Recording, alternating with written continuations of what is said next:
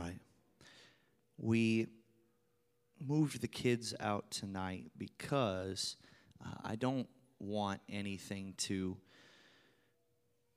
interrupt, and I wanted to give them adequate time to accomplish what they need to accomplish, and I want to give us the ability to focus tonight. Amen. Why don't you find somebody that you are not related to by marriage or by blood?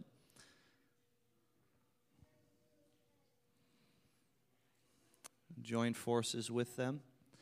Somebody you aren't, don't wait for somebody to come to you. Go to them. Go to them.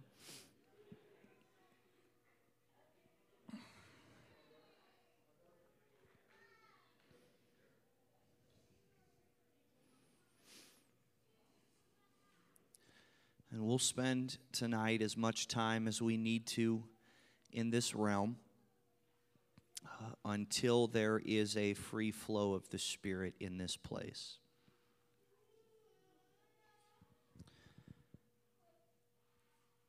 It is critical that when we step into the house of God, we step in with a mind, we step in with the attitude of an absolute reliance and an absolute desperation to get a hold of Jesus. I do not accuse anybody of this, but it is very easy to come, especially on a midweek service, and to just survive. I know all about that because I did that in my teenage years and in my early 20s. You learn how to get through church. You learn how to look like you're paying attention, but inside you're screaming like, oh my goodness, will he ever shut up? So, again, I'm not accusing anybody of that. I'm just bearing my dirty laundry that the Lord has helped me to get through. But the unmet gazes and the wry smiles around the room let me know that I'm not the only one. It's important that we never approach this moment as something average or ordinary.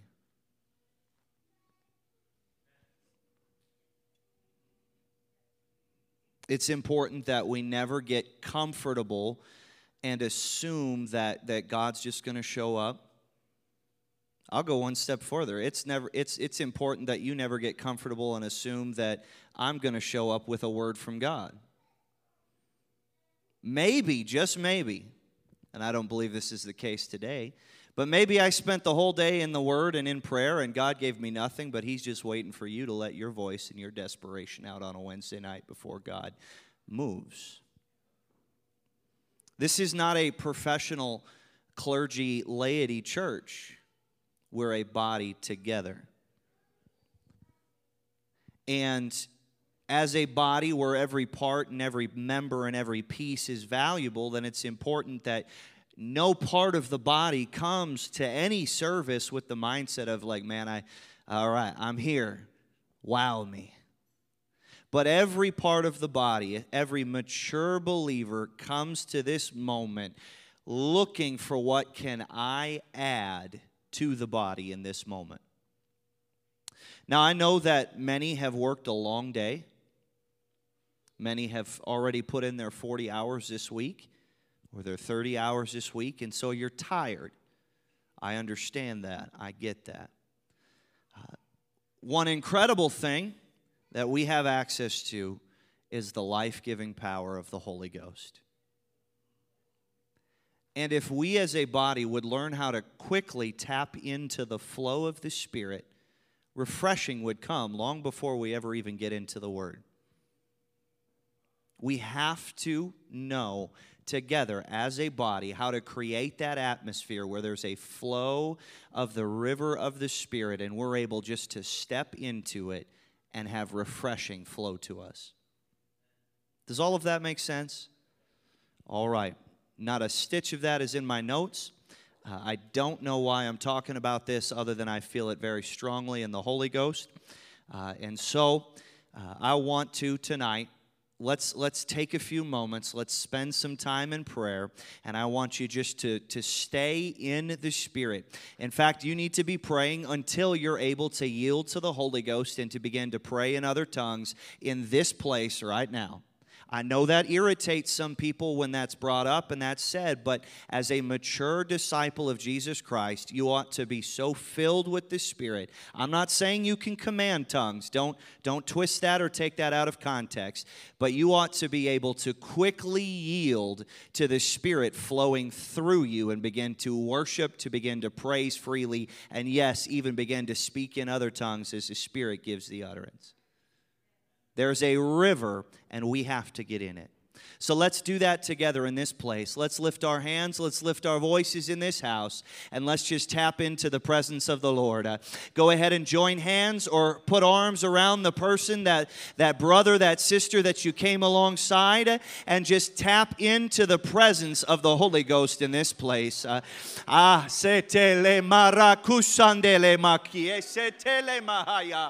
I love you, my Jesus. I love you, my Jesus. I love you, my Jesus. There's nobody like you, Lord. There's nobody like you.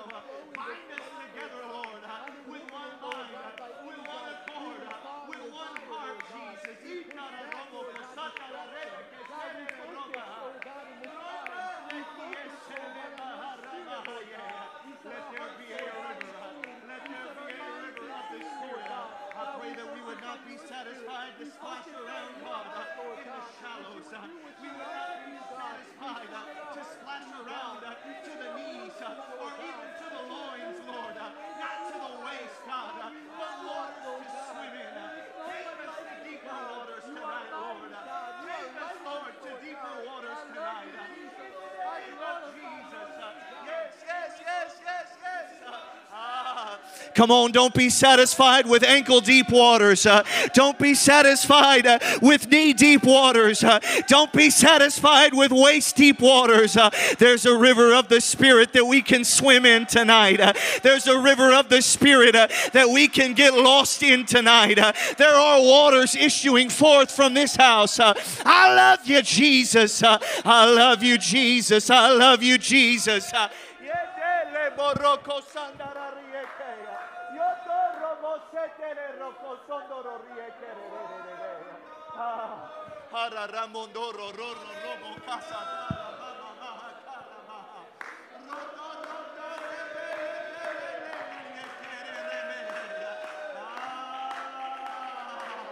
love fill this house.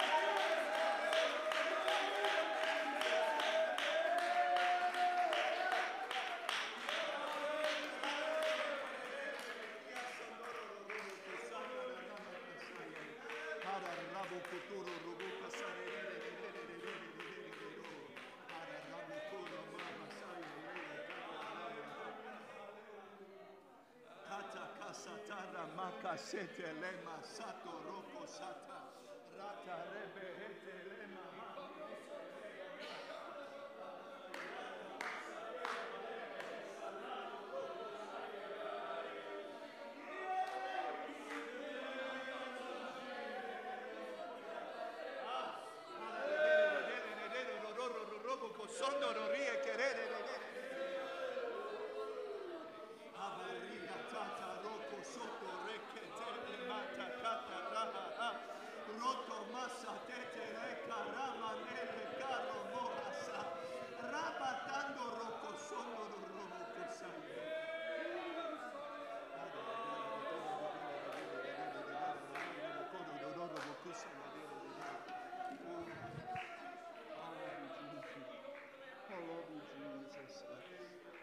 I love you, Jesus.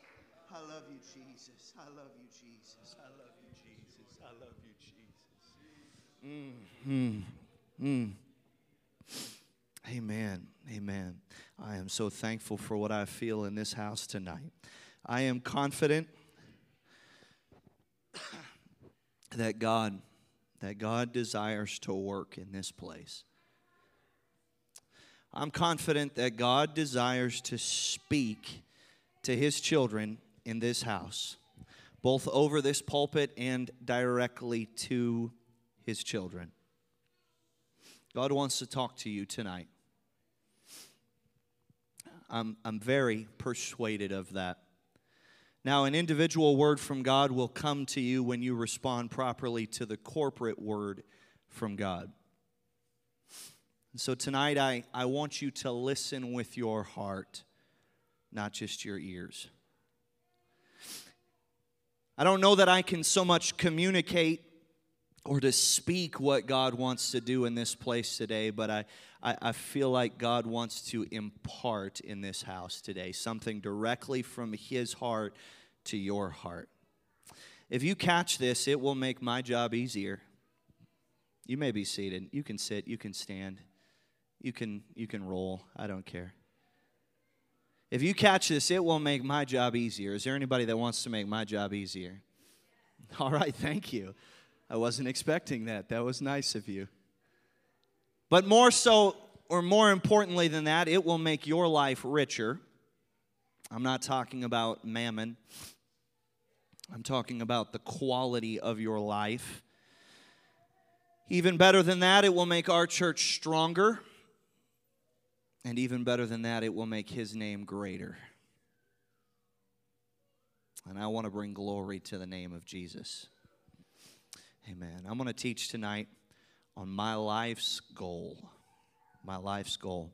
We're going to turn to 1 John chapter 4 and verse 7.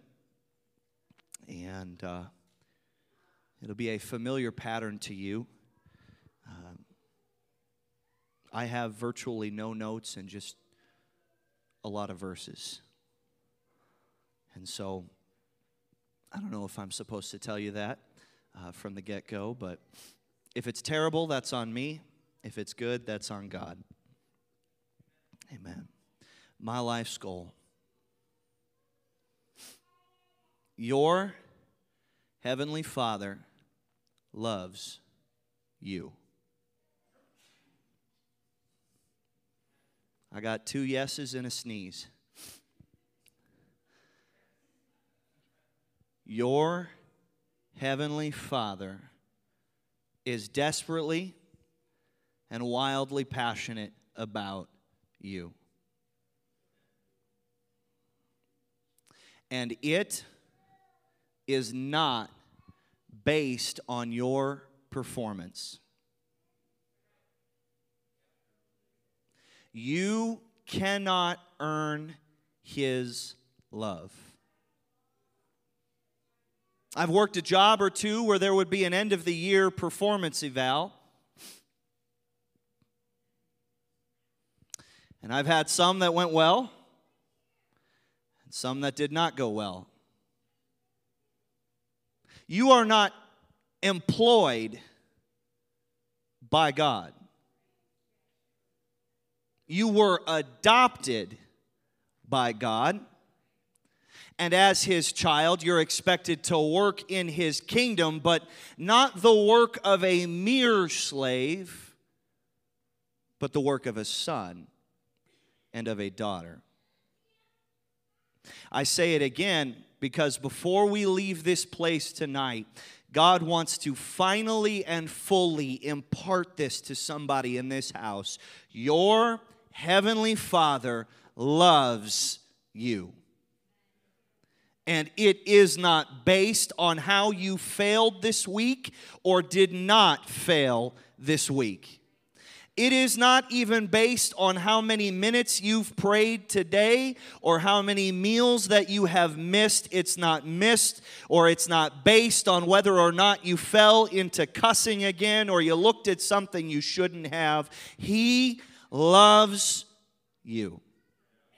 It's not based on how many Bible studies that you've taught. It's not based on the fact that you've kept the rules of the church, quote-unquote rules of the church, or you've met the platform standard, or you've kept pastor. It's not based on any of that. So let's look at some scripture. 1 John chapter 4, starting at verse 7. Beloved, let us love one another, for love is of God. Another rendering of that says, love is from God. And everyone that loveth is born of God and knoweth God. He that loveth not knoweth not God, for God is love. The nature of your heavenly Father is a nature of love. I understand you've heard that before. I understand you've probably heard that a couple of dozen times, even over this very pulpit. God is love. But I have come tonight to just calmly but flat-footedly confront the lie of this world that has caused us to believe that somehow we have to behave or perform in order to deserve the love of Jesus Christ toward us. Your heavenly Father loves you. Now, your earthly father, he may love you, but his love is human love. It is flawed love. It is faulted love. And some fathers are far better than others, and there are those in this room who never had the pleasure, or there are those in this room who maybe were spared from the misfortune of knowing their earthly father. Whether you had a great father or whether you had a terrible father or whether you had no father, you have to get an understanding of the love of your heavenly Father. It far surpasses the nature of your earthly father. Even if your father was great and filled with the Spirit and loved God, he was a sinful man and there were shortcomings and failings. It's a hard thing to learn as a child that your parents are not perfect. I don't remember the day, but I do remember the time where it began to switch in my head, where no longer did I think my dad could beat up your dad. Don't look at my dad. The day came where I began to realize, yes, my dad can fix a lot of stuff, but there are some things that he cannot fix. And yes, he's a good man, but there are some things inside of him that his heavenly Father's still working on. And so as much love as my own earthly father poured into my life, there were still areas where he was not able to fulfill, and there were still areas where he was not able to meet, and there were still things that he passed down to me through no fault of his own. It's the fallen human condition, and the day is coming where my precious babies are going to realize that their own father is not perfect. I'm not complete. I'm not whole. I'm striving to be like Jesus, but I'm not there yet. And though I love them, I'm not perfect. But your heavenly Father loves you with a perfect love.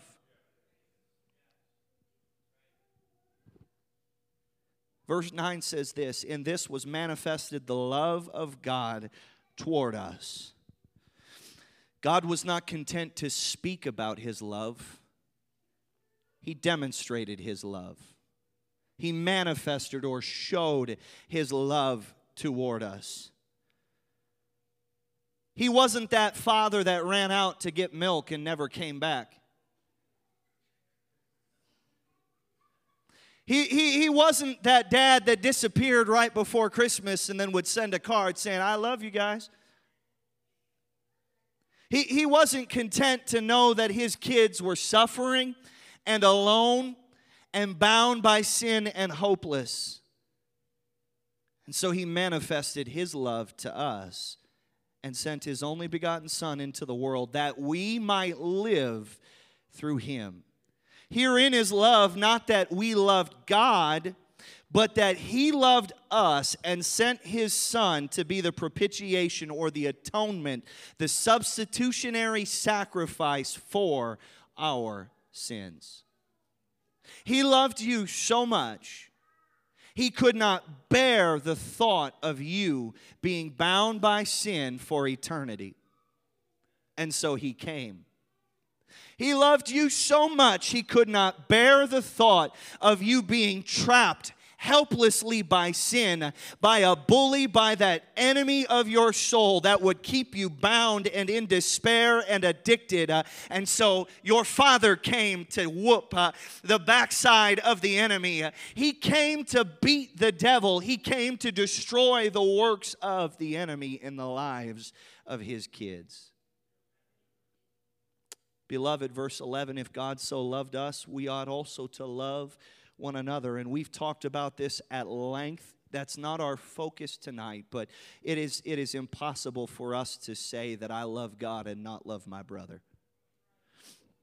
And no man hath seen God at any time.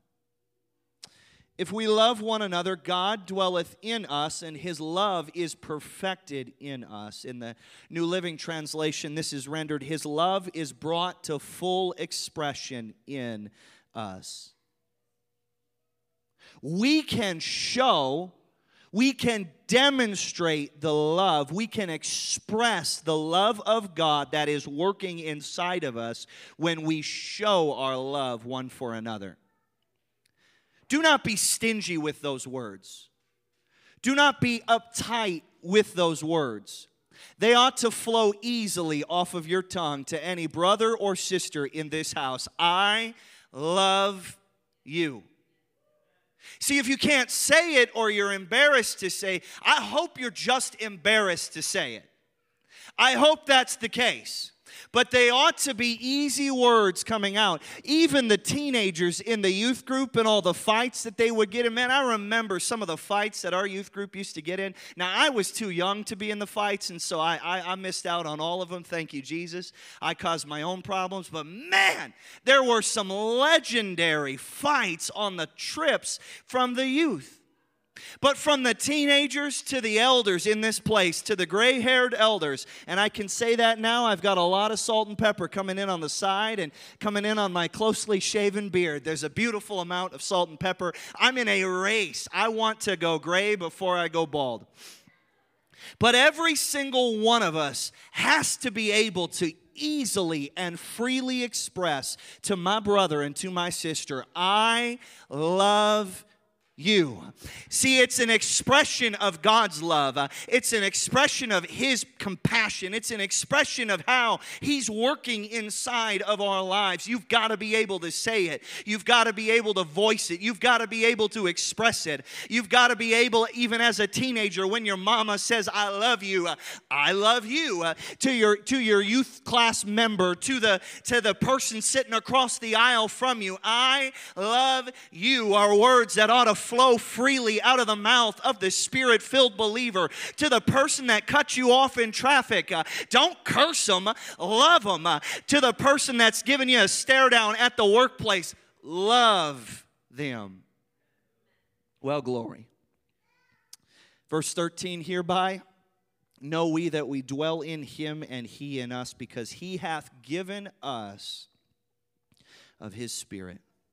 We're going to do this a couple of times because we're going to try to tie together a couple passages of Scripture. Again, you've got to be listening with your heart and not just your ears. God wants to deposit something in your spirit today. And we know that we dwell in him and he in us because he's put his Spirit inside of us. The baptism of the Holy Ghost is so much more than a neat party trick. It's so much more than a tingle down your leg. It is the very nature. It is the very power of God being placed inside of us, and God brings with him love. And we have seen and do testify that the Father sent the Son to be the Savior of the world. Whosoever shall confess that Jesus is the Son of God, God dwelleth in him, and he in God. And we have known and believed the love that God hath to us. And it got right quiet right there. See, that's the trouble. That's the sticking point. We can shout, we can dance, we can declare God is love. Woo, he's love. And we can kick our leg and get wild and just have a crazy hee-hawing time in this house. But until we have known and believed the love that God has to us, it's just it's something that's not real, it's not concrete, it's just abstract. But tonight, God wants to help somebody to know and to believe that He loves you personally, individually, you alone, not the corporate body. Yes, He loves the corporate body, but He loves you. And it's not because you're special. It's because He's special. It's because He's good. It's because He's pure. It's not because you're perfect, because you're not, but because He is perfect. You can know the love of God, and you can be believing the love of God. God is love, and he that dwelleth in love dwelleth in God, and God in him. You must know and you must believe the love that God hath to us. It grieves the heart of God when you do not believe his love. Can you imagine looking at your spouse, saying, I love you? And they're like, you got to make me believe it. And so you put a little bit more in your voice and you say, I love you. Thank you. And still they're like, and so you wash the dishes, you mow the grass, you vacuum their car, you do 3 loads of laundry, you buy some flowers. If it's your husband, you cook him a perfect medium rare, 2-inch thick cowboy ribeye, and you say, I love you. And they're like, I'm not convinced. It would grieve. Now, some of you teenagers have no idea what I'm talking about because you've never loved somebody like that. Now, you've had feelings and butterflies, and that's not love, okay? Love is a decision. Kids, don't get weird over here. You need to understand this, okay? Love is not a feeling. Now, there are some feelings attached to love often, and my goodness, if there's no feeling, then love has gone cold, okay? There ought to be a feeling every once in a while that accompanies love. It grieves the heart of God when we do not believe his love.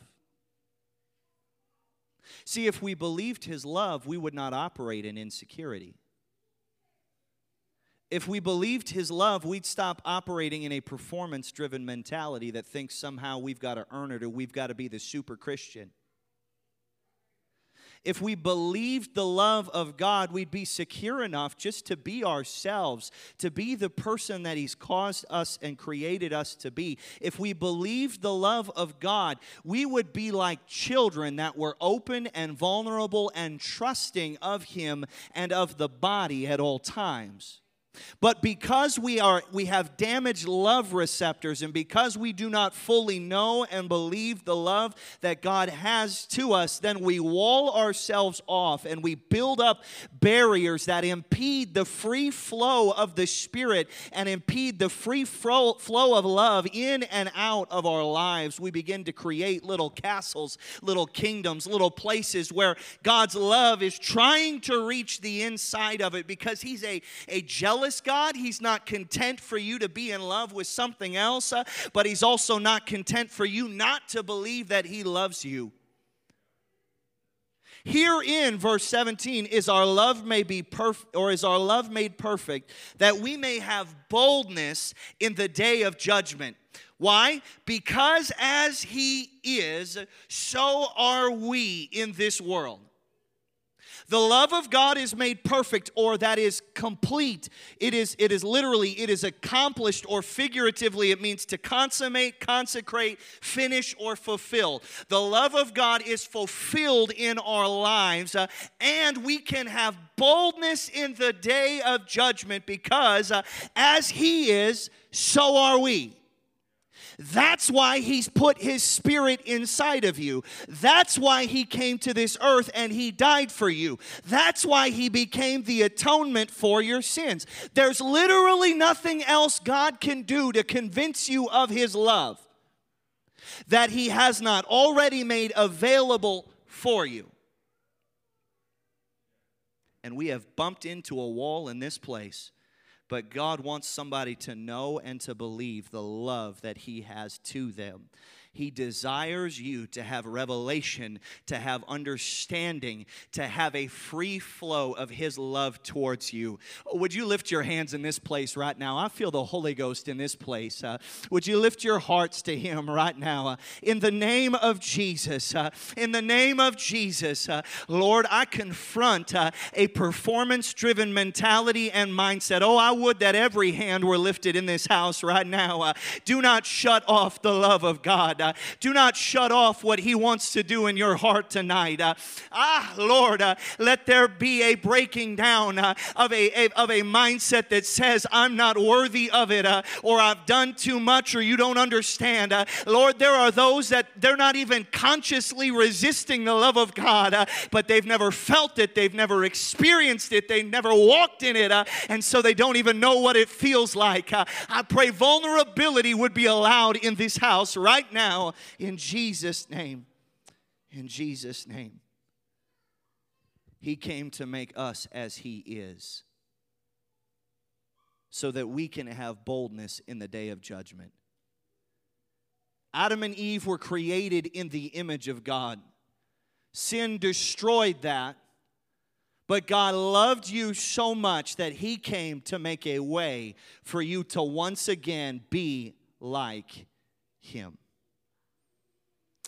Verse 18 says this, there is no fear in love, but perfect love, complete, consecrated, finished, or fulfilled love, casts out fear, because fear hath torment. What's this fear he's talking about? In its context, he's talking about the verse right before, we're talking about a day of judgment. We are to have boldness in a day of judgment, not fear. When you're assured of the love of God and you're confident that He loves you, you will not walk in fear of missing heaven. You will not live in fear of going to hell. It is not God's desire for you to just serve Him out of fear of, I don't want to go to hell. I don't want to go to hell. You're going to be crippled by an anxiety. You're going to be crippled by the worry of doing the wrong thing at the wrong time. But when revelation of the love of God comes, a boldness comes with it that says, He loves me and I love Him. And you can begin to ask Him, and you can begin to speak to Him openly. You can begin to talk to Him like a child would talk to a father, a healthy, loving father. You can begin to express your inner being to Him without fear of rejection. Romans 5:5 says this. Are we doing okay? All right. Romans 5:5 says this. And hope maketh not ashamed, because the love of God is shed abroad in our hearts by the Holy Ghost, which is given unto us. The Holy Ghost was given to us to help persuade us of His love. We skip ahead to a portion of Scripture. Again, if I had time, I would just read the whole book of Romans. I'll do it sometime, just to let you know that I want to. Romans chapter 8:14. Here's the love shed abroad in our hearts by the Holy Ghost, which is given to us Let's jump ahead. For as many as are led by the Spirit of God, they are the sons of God. And you have not received the spirit of bondage again to fear. Why? Because it's the love of God that brought the Holy Ghost into your heart. And you've received a spirit, but it's not a spirit of fear. It's a spirit of love. And that spirit of love did not bring nervousness, did not bring panic. There's not a paternity test that's pending on you. You are the child of the living God. You are His because you went down in His name and He filled you with His Spirit. He's not out there waiting for the results of some test, but He has given you the Spirit of adoption. And so, because you've been adopted and the Spirit of love is in your hearts, what do we cry back to Him?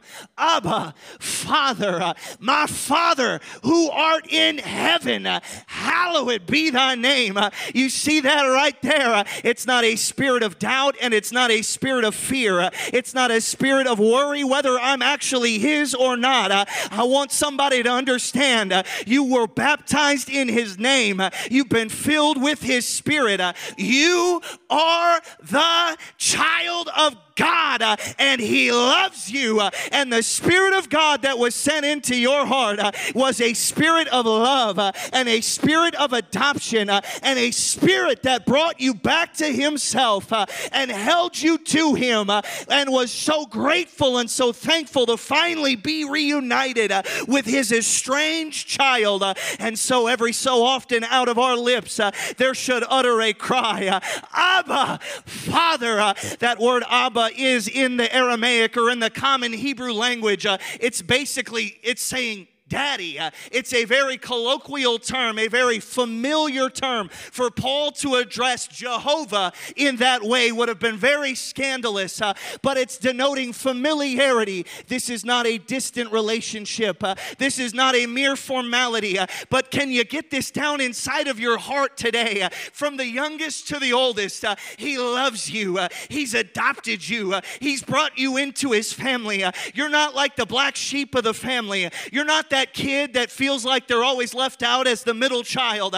You're not the one that has to perpetually sit at the children's table at Thanksgiving, but He has brought you into His own home, into His own kingdom, into His own love. I wish this would stir the heart of somebody right now to understand God loves me. The Spirit itself beareth witness with our spirit that we are the children of God. Talking about my life's goal today. Romans chapter 8 and verse 26. Y'all ready for another long portion of Scripture? Great, fantastic. Likewise, the Spirit also helpeth our infirmities. Man, I got some infirmities.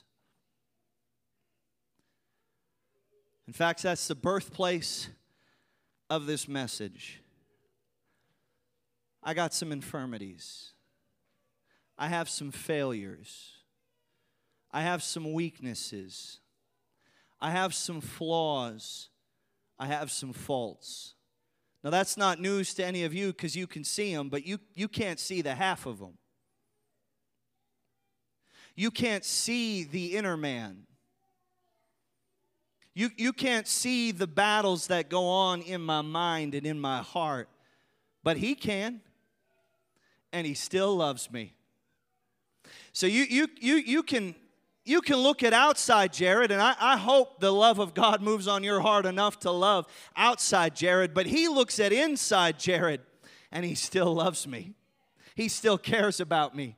He still looks at me with all of my blemishes and my blotches, and He says, hey, let's take some of my blood and let's wash that off. Let's clean that up. Let's take care of some of those things that are bringing you down. Likewise, the Spirit also helpeth our infirmities, for we know not what we should pray for as we ought. What's this Spirit brought to us? Love. The love of God is shed abroad in our heart by His Spirit, by the Holy Ghost, which was given to us. So God, his love is in your heart, and he loves you so much from the inside, not because of your outside performance or the outside show or shell that you're putting out there trying to impress everybody else. He's on the inside. He sees your nasty, rotten carcass from the inside, and he loves you so much that even in those moments where you don't know how to pray, he says, here, let me come alongside you, and by my Spirit, I'm going to help you to begin to pray for those things that you don't even know about, those things that you're too afraid to mention to anybody else, even your spouse, because you're afraid that they'll look at you differently and love you less.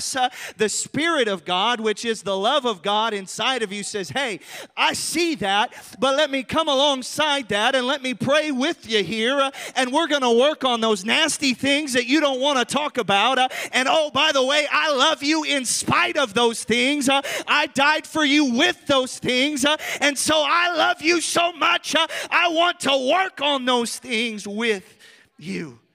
And so the Spirit himself maketh intercession for us with groanings which cannot be uttered. It is so critically important that you frequently find yourself in a place of prayer where you allow the love of God to begin to move on you and to deal with the things on the inside of your heart. God's love will begin to poke and prod at painful areas of your heart. It's not because he's a jerk. It's because the Spirit of love inside of you is trying to pray through you to bring healing to you, to bring wholeness and health to you. You ought to find yourself in a place of prayer where the Spirit begins to flow through you on a regular basis. Why? There are some groanings that cannot be uttered. If you've never had a perfect father, if you've never experienced perfection, how in the world do you pray for that? You don't know how to pray. You don't even know what you're lacking or what you're missing, but he does, and he still loves you. And so he says, here, I want to pray through you. He that searcheth the heart knoweth what is the mind of the Spirit, because he maketh intercession for the saints according to the will of God. And we know that all things work together for the good to them that love God, to them who are the called according to his purpose. I'm not here to tell you today that everything is good. In fact, there are people in this room right now that might be going through hell. You're going through a hard time. Life seems to be crumbling down around you. Everything is a mess. It's a wreck. That don't mean God doesn't love you. That doesn't mean his love is somehow shortchanging you. That doesn't mean that God has quit on you, or, again, your performance has fallen below a certain standard, and so all of a sudden your life begins to... Now, it might mean every so often that there's a little sin in your life, but guess what? He loves you enough to forgive you again, and so all you got to do is come back to him and say, I'm sorry. But you've got to understand, while it may not be good right now, it will work out for my good. It may not be pleasant right now, but it will work out for my good. You can think back to Joseph, 13 years living estranged from his family in slavery and in bondage, left for dead, believed by his father to be dead. But at the end of it all, he's able to look his brothers in the face and say, you meant it for evil, but God meant it for good. It wasn't good while he's being lied about by Potiphar's wife. It's not good while he's in prison. It's not good while he's being sold, but at the end of it all, it was good. It was God's love that reached into the future and saw Joseph on the throne of Egypt, second only to Pharaoh, and said, there's a painful road, but I love my kids so much, I've got to ordain something to protect them and to keep them. For whom he did foreknow, he also did predestinate to be conformed to the image of his Son. There's another one of those phrases I want you to hold on to. Conformed to the image of his Son, that he might be the firstborn among many brethren. Moreover, whom he did predestinate, to them he also called, and whom he called, them he also justified, and whom he justified, them he also glorified. Now again, as Brother Holloway preached a couple of Sundays ago, we have yet to live the fulfillment of this verse, but God's already lived it. because he exists outside of time, and in his mind, it's already done. Glorification has already happened. All you've got to do is endure until the end. What shall we say then to these things? If God be for us, who can be against us? He that spared not his own son, but delivered him up for us all, how shall he not with him also freely give us all things? He loves us so much. He that freely gave us his son is going to give us all things. What can we say against the love of God? Who shall lay anything to the charge of God's elect? It is God that justifieth. And who is he then, or that condemneth? It is Christ that died, yea, rather that is risen again, who is even at the right hand of God, who also maketh intercession for us. See, that very proof of his love, the man, Christ Jesus, stands at the right hand of God right now, interceding on your behalf. Love stands at the right hand of your heavenly Father, praying for you, interceding for you, and saying, hey, humanity was flawed, but I became the propitiation for humanity. The mediator between God and man right now stands at the right hand of God saying, no, he's not perfect, but I paid the price. Love stands at the right hand of God. So who shall separate us from the love of Christ? Shall tribulation or distress or persecution or famine or nakedness or peril or sword? As it is written, for thy sake we are killed all the day long. We are accounted as sheep for the slaughter. Nay, in all these things we are more than conquerors through him that loved us.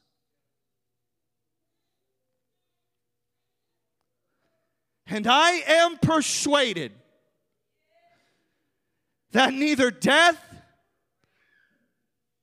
nor life, this thing that we're all walking through that doesn't always go our way and bad stuff happens, life isn't separating me from the love of God. Death can't separate. Most of us agree and understand and intellectualize that. Yes, we understand that the day's coming where we're going to be raised again to be with him.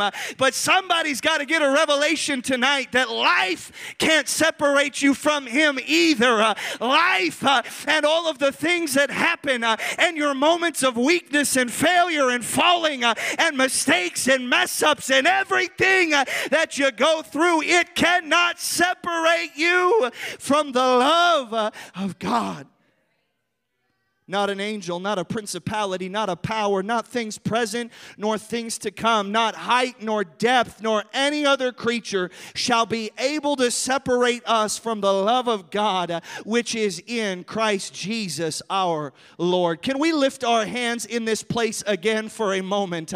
And we've got to solidify that down in our hearts. Nothing can separate me from the love of God. I want you to declare those words with boldness. Nothing can separate me from the love of God. No person, no event, not life, not death, no principality, no power, no angel, no devil, no spiritual force. Nothing can separate me from the love of God. We've got to know and we've got to believe the love of God. Philippians chapter 3 and verse 7. See, this is my life's goal. But what things were gained to me, those I counted loss for Christ. And yea, doubtless, and I count all things but loss for the excellency of the knowledge of Christ Jesus my Lord, for whom I have suffered the loss of all things, and do count them but dung, that I may win Christ.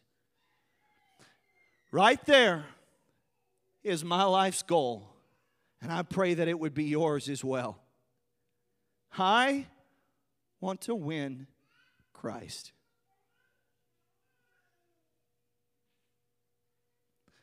And I want to be found in Him, not having mine own righteousness, which is of the law, not my own performance, not my own good deeds, but that which is through the faith of Christ, the righteousness which is of God by faith. It is God that justifieth. That I may know Him and the power of His resurrection and the fellowship of His sufferings, being made conformable unto His death. See, we look at a verse that says God has predestined us to be conformed into the image of His Son. Don't forget this part. Being made conformable unto His death. We spent all that time talking about the love of God because this is only possible when we've moved beyond trying to earn it and we just receive it and we accept it, and we're willing now because of His love to lay aside everything else and say, God, no, I've got to win Christ. I want to know the power of His resurrection and the fellowship of His sufferings, being made conformable unto His death.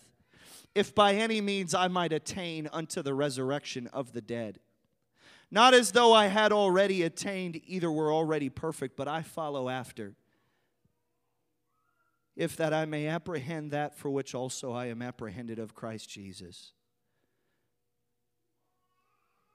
Apprehend is catalambano in the Greek. That's a really fun word.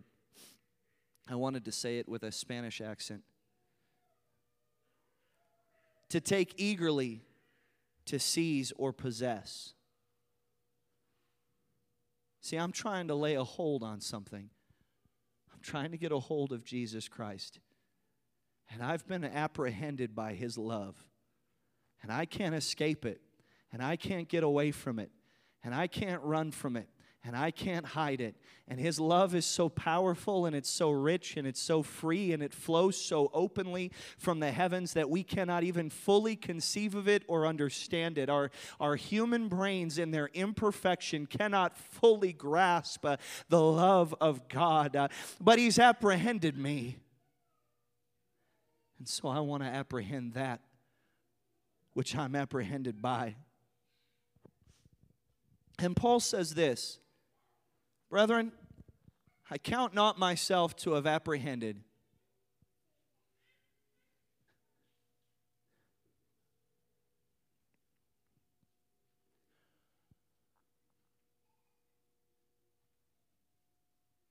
All day long, this verse has just been churning through my heart.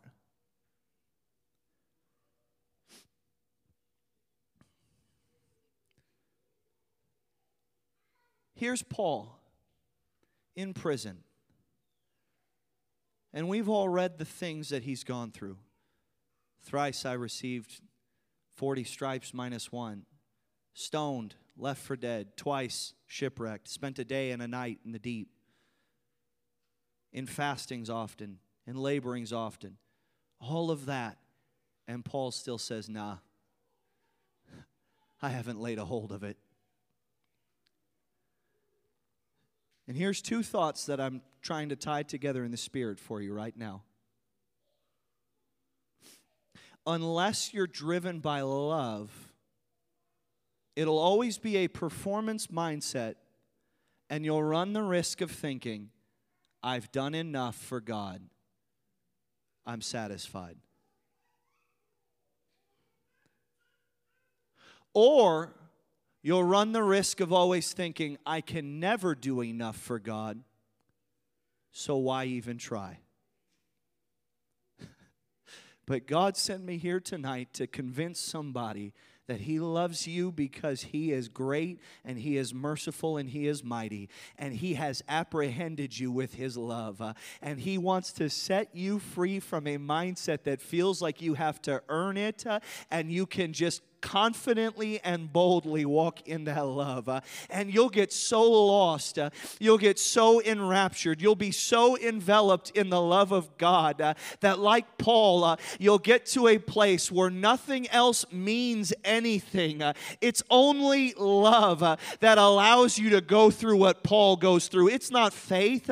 You're not lacking in faith. You're not lacking in dedication. You're not lacking. What you need is to be made perfect in love, so that fear is cast out and anxiety is cast out, and you can have a boldness against that day of judgment. Why? Because the perfect love of God has apprehended your heart, and you realize it's not about all those things that are behind that I've done, and there's things ahead that I'm still reaching forward to, and I can press toward the mark for the prize of the high calling of God in Christ Jesus. Hear me right now. That press, it's not a casual laid-back thing that says, hey, I've done enough. I've done my thing. I obeyed the gospel. That's good. No, there's such a love down inside of you for Jesus that you're saying, hey,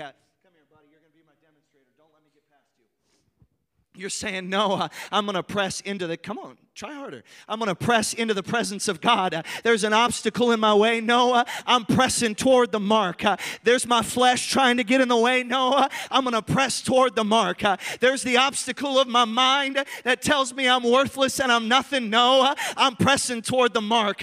Why? Because I want to be like Jesus. I want to be like him. And I'm here to tell somebody today, he wants you to be like him. That's why he put his spirit of love down inside of your heart. That's why he baptized you with the Holy Ghost. That's why he's not bothered when you fall, as long as you get back up and you come to him in humility and say, God, I'm so sorry. He says, it's covered. It's washed away. It's handled by my blood. I love you. I'll always love you. I'll always care. Oh, come on, somebody. Would you lift your hands in this place right now? The love of God wants to flow in this house. The love of God wants to flow in this place right now. In the name of Jesus, I pray.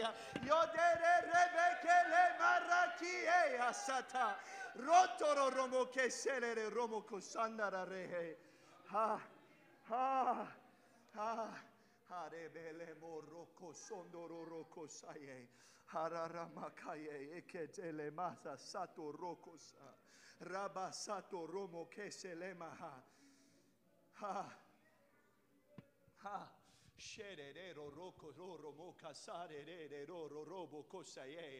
Go ahead and let your voice out right now. Go ahead and let your voice out right now. We're going to stop right here. Just let your voice out right now. If you're already convinced of the love of God, then you ought to be the one praying the loudest. You ought to be the one praying the most boldly. Why? Because you're confident in the love of God.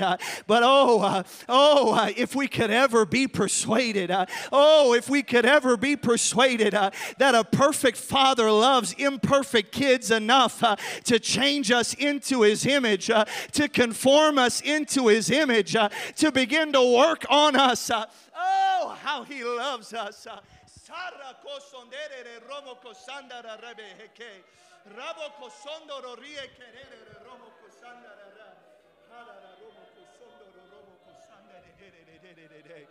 Marara Romo Cosondo Rebe Bebe Ro Harara Romo Cosanda Ha Hesetele Macachetele Macaye Itele Maraca Sondo Roco Satara Mahaye Yotoro Cosondo Roco Sanda Ramandere Roboco Ramahaya Ah Habarara Macanda de Robo Cosondo Rebe. Atarakasando Roco Setele Mahara Mahaye. Yuduru Kusutura Macaye. Atarama Setele Maha. Yoto Roco Soto Roco Sondo Reheke. Habadara Macasanda Roco Sondo Rehe. Has Sister Elliot comes to the keys right now. This might take 1 minute. This might take 20 minutes. But I'm going to do something a little unusual on a Wednesday night. We're going to open these altars as we stand together.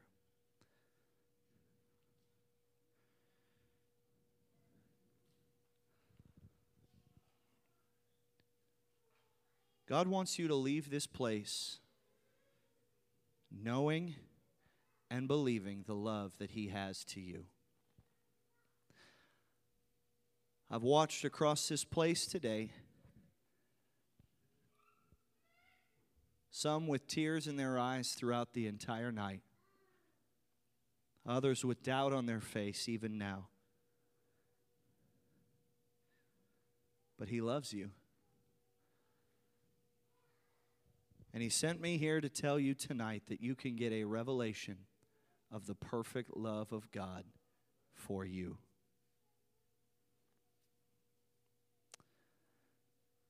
As she begins to play, I'm going to open these altars to anyone